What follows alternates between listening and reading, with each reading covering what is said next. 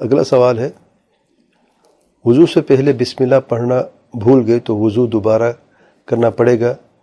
دلیل کی روشنی میں جواب درکار ہے۔ دیکھیں، اس میں علماء کا اختلاف ہے کہ کیا وضو سے پہلے بسم اللہ پڑھنا واجب ہے یا نہیں۔ اور صحیح قول یہ ہے کہ مستحب ہے، واجب نہیں ہے۔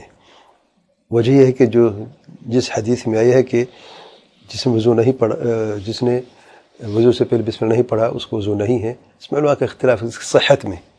جس نے صحیح کہا، اس حدیث کو اس نے وضو کو شرط قرار دیا، واجب قرار دیا ہے اور یہ کہا کہ اس کے بغیر وضو نہیں ہوتا۔ اور جس نے کہا حدیث ضعیف ہے تو اس نے کہا مستحب ہے، لیکن شرط نہیں ہے۔ اور قرآن جہس میں یہ ہے کہ یہ مستحب ہے اور بسم اللہ چھوڑا نہ جائے۔ پھر ایک اور مسئلہ کیونکہ دور حاضر میں اکثر جو بیسن ہے وہ باتھ روم کے اندر ہے تو یہ صورت پھر کیسے ہم ہم اللہ کا ذکر کر کے بسم اللہ پڑھ سکتے ہیں؟ تو علماء یہ کہتے ہیں کہ جب آپ مسجد اندر داخل ہو تو بسم اللہ پڑھتے ہیں وہ کافی ہو جاتا ہے۔ بسم اللہ اللہ مخوفی الخبائش بعض علماء کہتے آپ دل میں پڑھ لیا کرو۔ زبان سے پڑھنا جو ہے وہ درست نہیں ہے۔